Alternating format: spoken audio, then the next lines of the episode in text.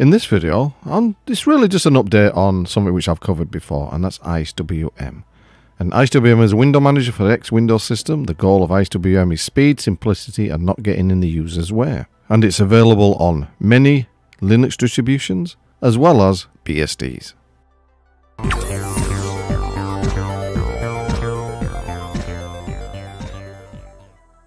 IceWM 3.2.2 It's easy to install IceWM on FreeBSD. You just simply pkg install IceWM, and if you want the extras, it's IceWM-extra-themes. Right, the changes. Well, I can't really document the changes since last uh, time I reviewed this, simply because there will probably be too many. But in the release notes for 3.2.2, uh, here's a summary of what's changed. Yeah, restore the named frame tabs after a crash, drop obsolete LSM file, adapt absolute paths in desktop, install. Window list now is tab friendly, preserve the non full screen, non maximized window geometry across restarts, and a lot more. More notes are available in the IceWM GitHub page. I'll leave a link in the description box down below. Yeah, well, it's, it's IceWM. I mean, really, this is a, a, a desktop uh, or window manager. Is it desktop environment window manager? I think it's a window manager, which really doesn't change over the years. You still get the clock down at the right hand side. You get an email notification if it's linked up to your account. You've got CPU load and a taskbar. What's currently going on, which is a simple screen recorder. You've got your various desktops, and you've got uh, a browser, terminal uh, you can window list, you can show desktop, minimizes everything, and a menu, of course. And the menu is really dependent on what you've got installed in your system. And there's quite a bit on, on this one. And of course, you can access the menu by right clicking on the desktop, which uh, I actually love. I, I like that feature. Right. So we're just going to have a look at, let's have a look. Oh, yep, I'll have a look at settings.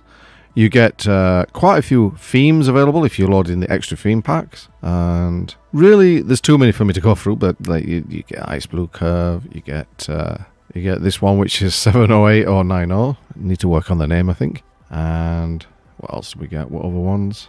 You get uh, Twilight. It's more like the classic one to me. And I don't know. We'll go back to uh, OS Warp 3 theme there, which I like. And you can alter the various focus settings, quick switch, uh, taskbar settings. You can show and not show things. And, and there's a whole range of things that you can tweak um, in the preferences part of the settings tab. Uh, it's quite comprehensive, though, though you will require later to get your hands uh, dirty in perhaps some configuration files if you want to go a bit deeper with this.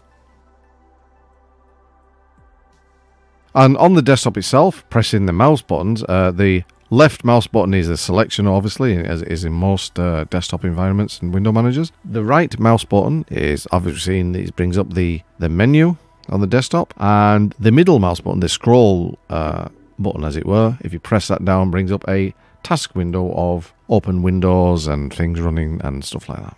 It's all very simple. It's all very nice and uh, tidy. That's one of the great things about IceWM. And let's have a look at the IceWM configuration file, or directory as it were. And this really, uh, on the default install, there's really nothing much in there, just a theme file really. You can change the theme manually if you want to do it this way. And if you want to perhaps configure things manually, rather than the uh, menus that we showed earlier, then we'll just open up a new terminal. And what you have to do, and I've covered this before in the other video, what you have to do is that you have to copy over some default files and then you alter them in your home directory subfolder. So if we change over to user local share and then IceWM, and you can see there's quite a few files there. And we'll just have, we're not going to change anything, we're just going to have a look at one. Let's say, for instance, the menu one. You would copy that over to your .icewm uh, directory in your home folder and then just change it there. Rather than altering the this one, which really you don't want to be doing that. And it even tells you in the instructions how to do it. And as you can see, it doesn't use that much memory and not CPU usage, although on this one uh, it seems to be a simple screen recorder that's taking up most of the stuff, of course. But IceWM really doesn't use much. It's uh, very lightweight, as it says in the name. And FreeBSD, Currently, we have two packages IceWM, of course, and IceWM Extras. And here's a, an update of the hard work, really, that Alexei and Chris do in uh, maintaining this port. The upstream developers are very busy, and they uh, these two, and oh, Stefan as well, and Tobias, they do a lot of legwork in order to uh, bring us the latest version when it drops. So really, congratulations to these guys. They uh, they're really to be commended because one, it wasn't that long ago since IceWM on FreeBSD really was. I wasn't say stagnant, but it it languished in an earlier version for a long time, and then suddenly there's a whole flurry of activity, and the port maintainers they keep up with it. So that's brilliant. There's not much to say beyond what I've already said in previous video reviewing IceWM, but it's fast, it's clean, and if you want more in depth look at uh, configurations, etc., just check out my other video. It really does apply, even though it's an older version. Uh, but it's IceWM. It really doesn't change that much over the years, and that's one of the great things about it. So, thank you very much to the port maintainers, and thank you very much to the IceWM developers.